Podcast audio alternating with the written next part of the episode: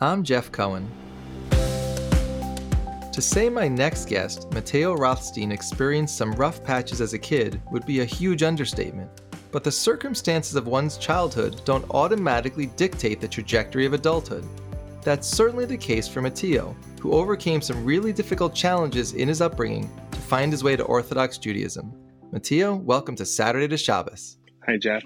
And I really appreciate you taking the time to share your story. I know there's a lot of details and information we're going to get into, but as with all of our guests, we always like to start at the beginning to set some context. So give our listeners a sense of where your story begins. Where were you born and raised? Well, I appreciate your appreciation. And um, as Mr. Rogers famously said, um, like many good American Jewish stories, they start in Brooklyn. And so we have a story beginning in Brooklyn. How would you describe your family religiously in the early years? It wasn't. I was told when I was uh, much older that my family stopped being religious in the old country. At least I know for one side of my family. Once they came to America, all the more so, there were no cultural influences on them to continue being religious. That being said, I do know there was some level of kashrut that was observed, but that didn't get passed on to my grandmother, my mother, and certainly not when I grew up. So my father wasn't Jewish, and my mother was very much an ardent secular Jew. Not that she philosophically believed in anything that could be associated with why she's a secular Jew or a cultural Jew. At the point she had become so assimilated, her goal was to just be normal, to be American, which in her mind meant not being outwardly Jewish. That being said, we did have a menorah, a Chanukiah, I should say. It was a little electronic one. There were just eight lights that were always shining. And that was, uh, it didn't matter which night. And, uh, you know, it was off to the side and we had a Christmas tree and it was filled with lots of, lots of presents, but nothing necessarily religious about the tree itself. I didn't know anything. I had never heard about Shabbos. I had never heard about any of these things. I have no recollection of anything particularly Jewish. I can't say how I found out I was Jewish when I was five years old. I went to public school. I was five years old, and there was a there was a bully in my class, and he said something mean to me, and he looked at me in the eye and he said, You're a Jewish bastard. And I was really upset because of what he said. And I went to the teacher and I said, He called me that word. And she comes over and she starts reprimanding him. And how dare you attack him for being Jewish? And who are you to say? And you have no idea what the Jewish people have been through. The teacher herself was Jewish. And so I was really confused because that's not why I was upset. And I had this identity that was kind of thrusted upon me through a very disturbing, hurtful experience. And that was kind of my introduction to being Jewish. I didn't really ask any questions about that afterwards. I, I didn't say, What is this Jewish thing to my teacher? I just said, Okay, I'm just going to go back to whatever I was doing. Now, I said in the introduction that there were some difficult circumstances of your childhood. So, whatever you feel comfortable sharing about your parents' story and how that might have impacted your childhood, if you could go into that a little bit and, and then we'll connect it back to your Jewish journey. So, I mentioned my father isn't Jewish. He himself had a very difficult life, from what I've been told. He struggled with drug use throughout his entire life. And that was before I was born. I don't have a picture of my father and I together. He was never part of my life. And I found out when I was nine that he died of a drug overdose. His family wanted nothing to do with my mother and I. They were, in her words, a bunch of Jew haters. And so I was always in contact with my mother's side of the family, which is very much culturally Jewish. And so, what was it like for your mom? So now it's just her raising you. So, what was that relationship like once it was just the two of you? It was a very challenging childhood. throughout my childhood, there was a lot of verbal and emotional abuse. That was a near daily occurrence. Also, the reality is Brooklyn, so everyone's kind of yelling at each other anyway. So it's kind of like it is a much tougher culture there, but also much more, res- they're very resilient. So, first, I just want to say, as I'm listening to you talk about the relationship with your late father and your and your mother, that I imagine when you're a kid, you you just want loving parents, like you just want those healthy relationships. I'm just like really sorry to hear that that's how your story begins. Like every kid deserves to have that comfortable, healthy, safe sanctuary when they're growing up. So I just really feel sorry you didn't get that. And as I'm I'm listening to you talk about it, I'm just thinking, were there other family members who maybe saw what was going on and found a way to step in and try to get you into a better situation? I appreciate that. Um, yes. So my mother's sister, she always knew about my mother's unstable mental health condition and for years tried to motivate her to try and get support. She advocated to my mother and other family members that I was going to need more support. Uh, she would call me regularly and she was always kind of checking in. And when things got very heated, I would call her up. As time evolved, she became my mother. Eventually, it became abundantly clear that if I wasn't taken out of my house, that well, she didn't know. Nobody knew. It was a very unhealthy situation. My mother's mental health situation became more and more unstable. And she eventually got my mother to agree to let me leave the house at 12 years old. And my aunt called me up on the phone and she said, Sweetie, what if I gave you the chance to leave your house? I'm 12 years old. And I said, What do you mean? And she said, I know it's not getting any better and I want to help make it better. And I, I just finished sixth grade and I'm being I'm being told that everything about your life is going to change if you make this choice. And it's scary because it's the unknown. I was going to leave where I lived.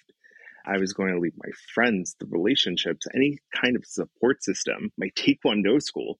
I was leaving all sense of my identity. And I jumped at it. And so they found my aunt found a boarding school in Florida, and I spent the next six years of my life at that boarding school. Did you feel like your life got better, that you were now in a better situation during those later teen years before college? When I started boarding school, there was so much structure, it was overwhelming. I felt out of place. It was difficult to make friends. Kids used to make fun of me for having a Brooklyn accent to the point where I trained myself to sound like I'm not from Brooklyn. It was hard at first, but there was a caveat put into my aunt's offer when I got sent to boarding school, which is if you ever get expelled, you're going back home. This is your only chance. So, whatever struggles I was having, I always knew that if I ever was being too precocious of a teenager, resisting against authority that teenagers are are well known to do, I was going to be in a sense like put back in a prison. So, knowing what I know now, um, especially as an educator, I realized the importance of very clear boundaries with clear consequences. I really did need that because I didn't have that at home. I had, uh, I grew up in a place where there was so much instability that I wasn't sure what could trigger an unhealthy response. And there was no clear discipline and there was no rhyme or reason. In boarding school, there were very clear rules and boundaries, and I eventually came to thrive in it. I went from almost getting kicked out of school to becoming a National Honor Society student. So that's a really beautiful turnaround, given the circumstances that you were in, to have really overcome a lot of that adversity and found your way in boarding school. I want to kind of advance the story now. Let's go into the college years. It's kind of a three part question. Where, where did you go to school? What did you think you were going to do career wise in terms of your major? And what role does Judaism play as you find your way to a college campus? I went to Eckerd College in St. Pete, Florida. I wanted to study psychology. It was always a passion of mine, just trying to understand people's motivations. And two years before I went to boarding school, though, is when 9 11 had happened. And I eventually chose to study international relations because I was so disturbed at what could motivate people to commit such horrors. And I was fascinated by all the other conversations that arose in the in the wake of 9/11. I was so dissatisfied with the reality that that was handed to me and I wanted to be part of something that could help change it. And the Jewish side of things because when we last left your story it was like a completely secular background and very little exposure. So what's going on during those college years? Are you reconnecting at all with Judaism? Are you having any experiences? Yeah. In terms of a Jewish identity in college, I would say the first half of my college, there wasn't really one, but I became much more interested in Buddhism.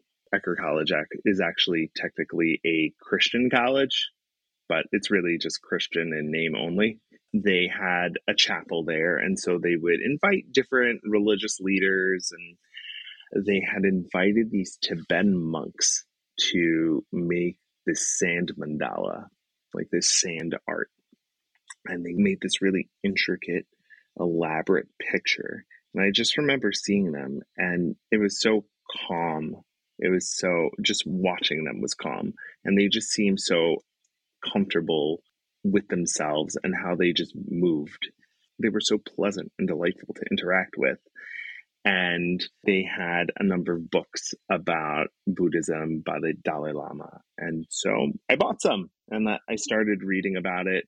And as somebody who had experienced so much suffering in their childhood, and as I was learning more and more about the world beyond myself and the amount of pain and suffering other people are going through, it made sense that Buddhism, which emphasizes the experience of suffering and how to transcend that suffering would attract me and make sense. I didn't have a Jewish identity at the time. It was just I, you know, at that point I knew like, yeah, we eat matzo ball soup and I knew about Mel Brooks. I used to watch History of the World Part 1 with my grandma. And it was just kind of like, okay, that's us. and in college at you know, the beginning, it really never played a significant part. And then halfway through my time in college, I was getting sick of just being there. And in December 2004, there was a giant earthquake and tsunami that devastated Southeast Asia. And I said, I'm going to drop out of college and go there. and I'm going to go do something about it. I'm sick of like taking these like classes and hearing these like, you know, these armchair professors pontificate about the ills of the world and how we could alleviate suffering and how there are these great global institutions and like I don't care about that. Give me a hammer. I want to just go there and do something. So I was reaching out to a number of different organizations and they were like so happy to hear from me. And they said, okay, so what can you do? What kind of experience do you have? Are you in the skilled trades? Are you a doctor? Are you what can you do? And the reality was all I could do was write a paper. But there was an organization in Indonesia that was in a province that was controlled by Islamicist rebels. And they were more than happy to take anybody who wanted to go there. And I was saving up money and I mistakenly told my aunt that I was going to go there. And she freaked out and basically came to me with a counter offer. And she said, There's this other organization called American Jewish World Service. They have this summer program that you could volunteer in a bunch of different countries with other college students, and you get to help other people. And she said, I will pay for it. All the money you've been saving, you could keep. Just whatever you do, do not go to Indonesia and get kidnapped. And I was really hesitant at first, but I applied to it and I was accepted. I, I wanted to go to a developing country and go help dig trenches to lay pipelines, not go to Ukraine and help restore Jewish cemeteries. But that's ultimately what I chose, largely because I know that my family originally came from Ukraine. And I've always been interested in my family's history. I used to speak to my grandma about, you know, her life growing up and her family. And I was just really curious about checking it out. Did your aunt choose this particular program I know part of it was to steer you away from something she thought could be dangerous, but the fact that it had a Jewish component to it, was that part of her thought process of wanting to give you exposure? Because I wouldn't necessarily think that would be important from the way you described your, your background from a Jewish perspective.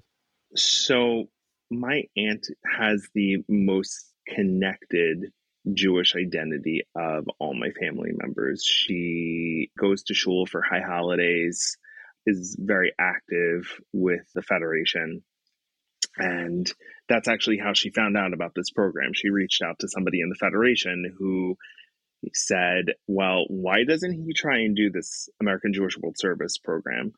She, for years, had been trying to convince me to get to Israel, but that was like a non starter with me because the thought of going to Israel was, well, why would I want to go there? I don't want to become religious. I want to be normal and American. I don't want to do that so that was a non-starter with me but this was an alternative. Uh, the jewish component i'm not sure if that how important that was to her but it was important enough to her to find out about this program through the jewish federation.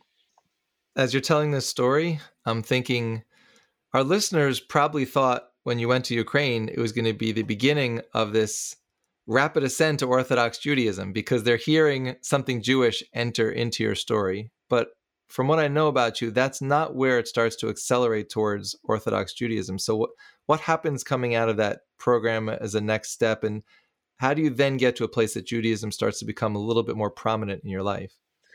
Right. So it was significant in the sense that it was the first time I had ever done a trip with Jews. It was really one of the first Jewish things I'd ever done. And what was most significant about it was the introduction of this concept called tikkun olam, which has very much been misappropriated by so-called progressive Jewish organizations to be some kind of Jewish byword for social justice. But that's also what kind of piqued my interest and that becomes something from that moment that draws me into Judaism. But there were other stops around the world too, right? Including plans to go to Japan. Isn't that what eventually leads you towards Jewish observance? So I get back from Ukraine and I am really interested in Judaism. I'm trying to read more about it, but it's more of like a back burner interest. And by the time I'm graduate on my way to graduate college, I'm thinking about what am I doing for work? What am I doing professionally? Right before I graduate, my aunt had been asking me for years to do birthright. And I had said, no way. No, I'm not doing birthright. That's like a bunch of Zionist propaganda. I'm I'm not going to get hustled. Um, and she said, No, no, sweetheart, there's this program. It's not political at all. It's called Livnot Ulibanot. And I said, Okay, I'll spend five minutes reading about them. and, you know, I spent about five minutes reading about them. And it sounded good enough.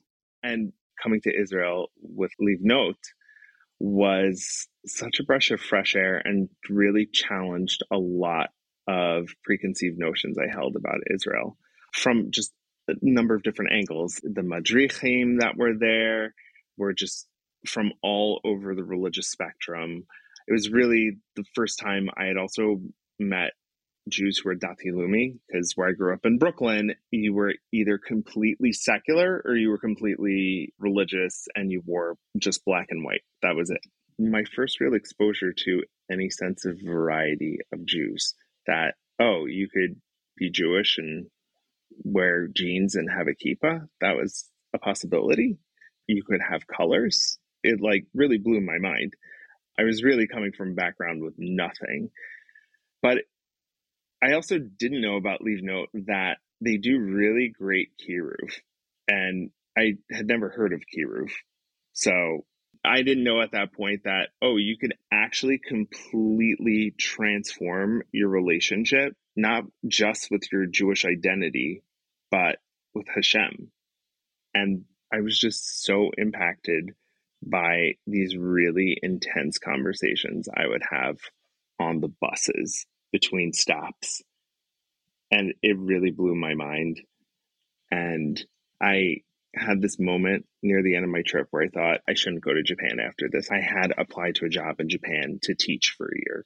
I had studied Japanese for four years in college. I had a degree in international relations. It made sense that I was going to go do it. And I had this moment where I said, like, no, like, I should just cancel my contract. I'm in Israel already. And I didn't do that because I needed something more stable it felt really scary to just say, I'm just going to like figure it out at that moment, especially given that this was also new and fresh. And I hadn't really processed the experience. I just felt really inspired. And I wanted to sit with that more. So I w- was in Israel for two weeks. And then I came back to America, repacked my bags, and then 72 hours later, I flew to Japan. Wow. But I think the way you're telling the story, what's happened here is that Israel and Judaism have made an imprint on you that you're feeling like you're going to revisit it at some point. This wasn't the moment, but you're feeling like it's going to somehow become more prominent in your life, but you just had more practical considerations at that point. So you you go to Japan and what happens from there? I realized like within like 2 weeks I had made a terrible choice. what am I doing here? Israel, it forced me to ask a lot of difficult questions about myself and identity. And I completed my contract when I, was in Japan. I stayed there for the entire year. I lived over a noodle shop. And the entire time I was there, I was reading books about Judaism. In the 72 hours that I was in America before I went to Japan, I went to Barnes and Nobles and I just bought a large number of books that I took with me to Japan. And I just spent just about the entire year reading about Judaism and had a lot of Jewish related experiences while I was there. You know, in Japan, baseball is like almost like an avodah zara there.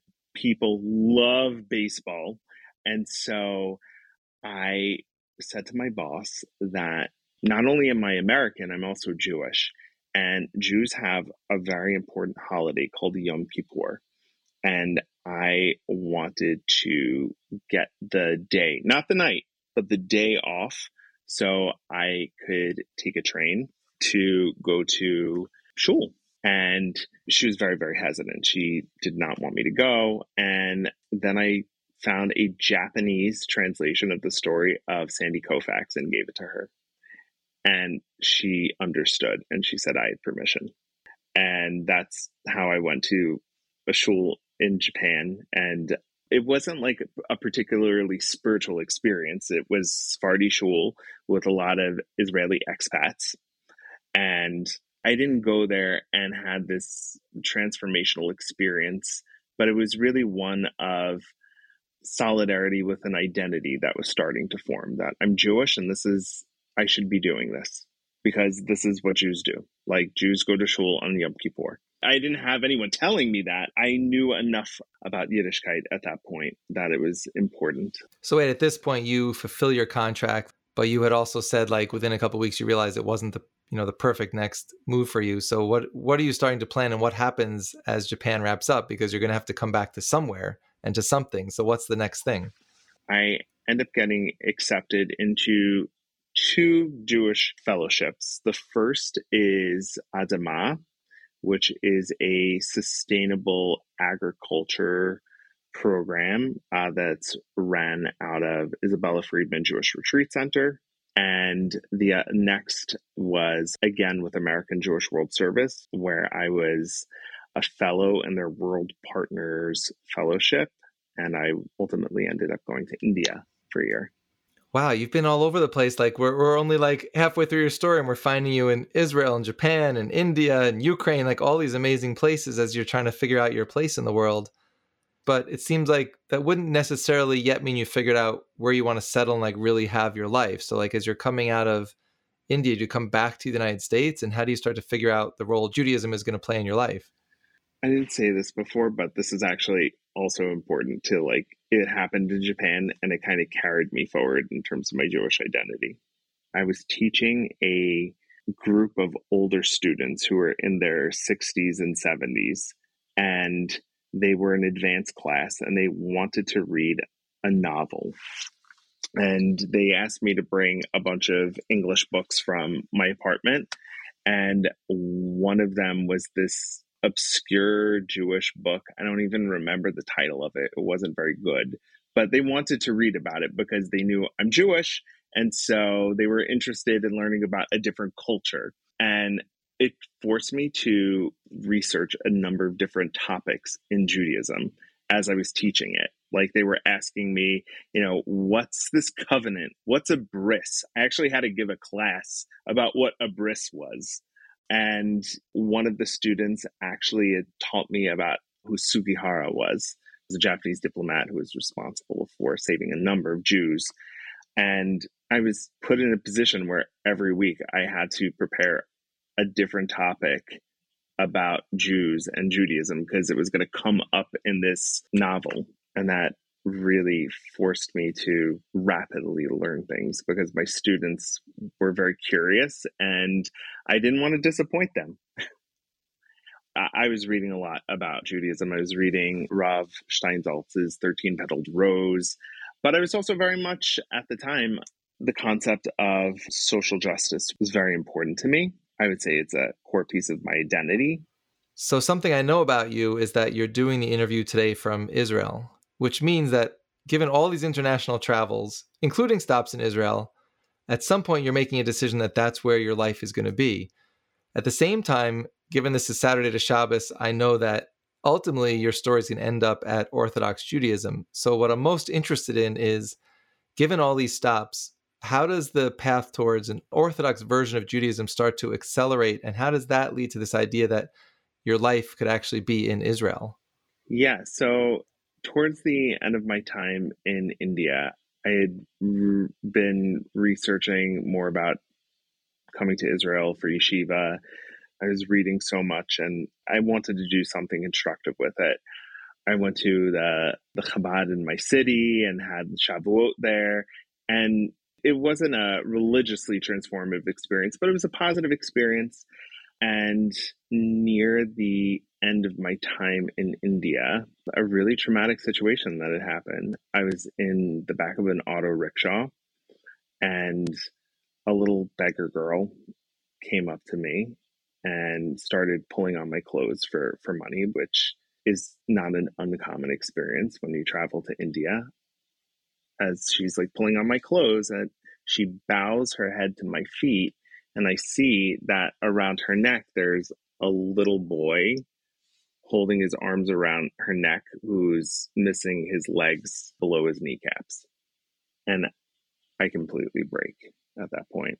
I I was so angry at Hashem. I, I wanted nothing to do with Judaism and Hashem. I came back from India. I, I moved back to America. I, there was no way I was going to Israel. There was no way I was going to do anything. So I spent 10 months believing I was an atheist wound up in another Jewish social justice program in New Orleans. And I met with rabbis from all different denominations and kind of went into more detail about what I had seen in India and larger questions about Hashem and difficult questions and wanted to hear what different denominations had to say. And I appreciate everything they shared. And ultimately, I found rabbis who, who spoke from the more orthodox end of the spectrum, there was something that felt more authentic about their responses. Hashem was the central piece of their conversation. They gave me the space to be angry at Hashem. Hashem is big enough for all our feelings. And that, like, Hashem isn't just our king, Hashem is our Abba. And that you know, as I experience with my children when they express the spectrum of emotions towards me, you know, I might roll my eyes, but I love them. And okay, they're upset at me. And, you know, my three year old yells at me and he tells me that I'm not going to be his Abba anymore. And it's like, that's actually healthy what he's doing. And that's what I was doing with Hashem.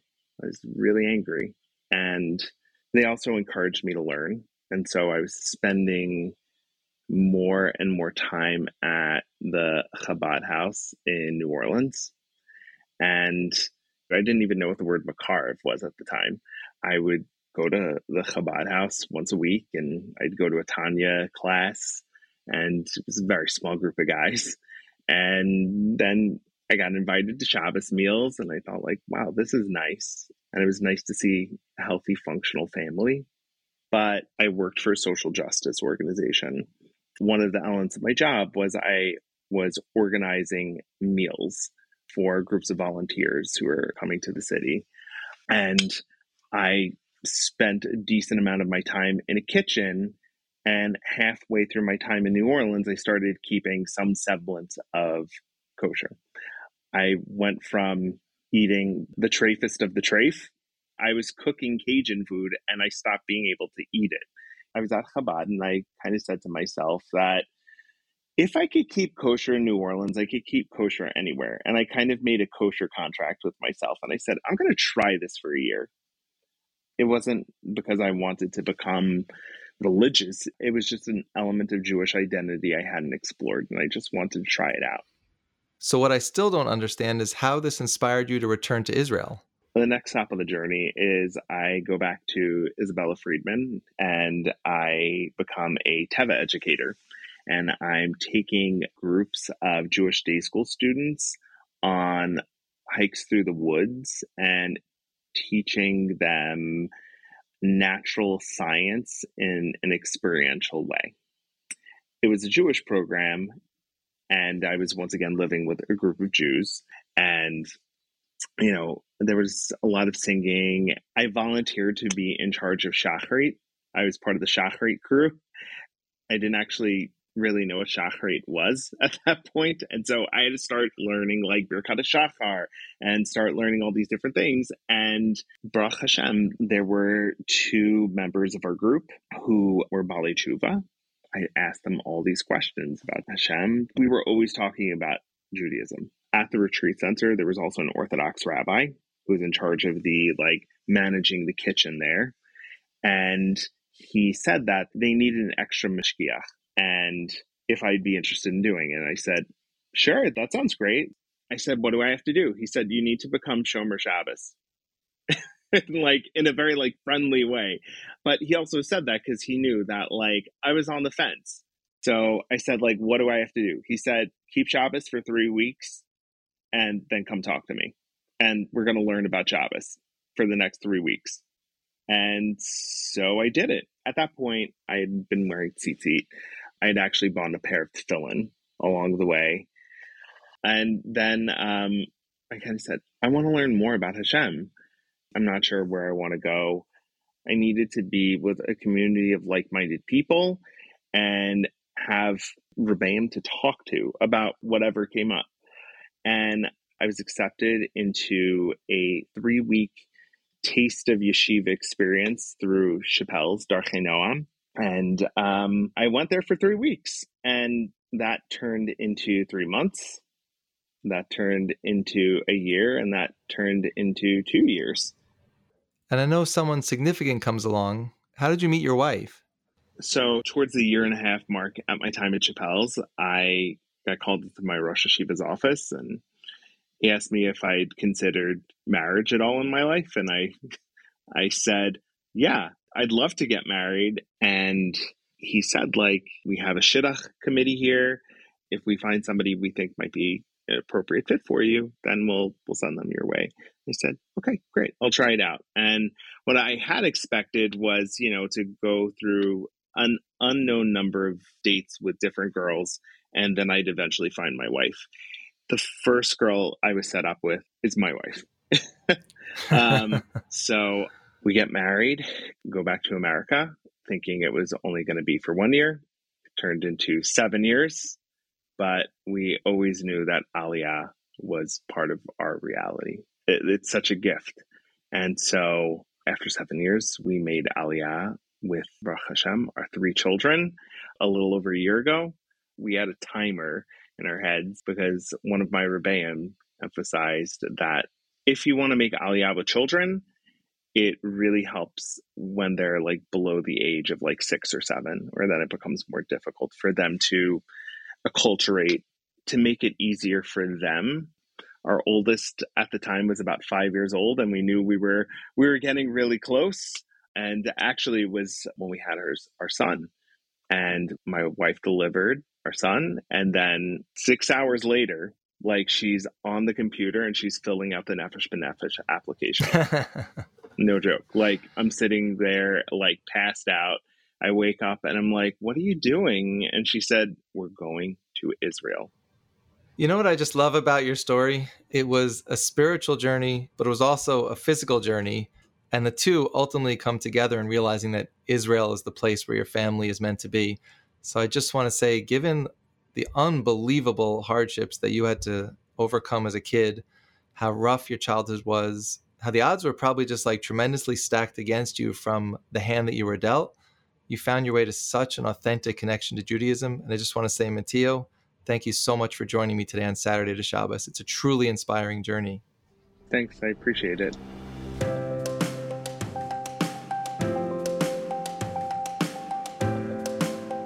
Saturday to Shabbos is produced by Gary Wallach. Our theme music is by Paul Uden. To learn more about us, please visit tachlismedia.com. That's T A C H L I S media.com. Tell us what you think about what you've heard, or suggest a story we should know about by emailing Shabbos at tachlismedia.com.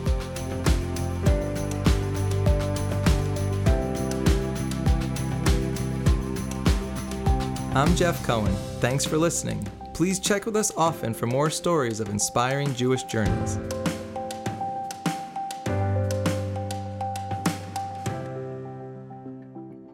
Saturday to Shabbos is a Tachlis Media podcast.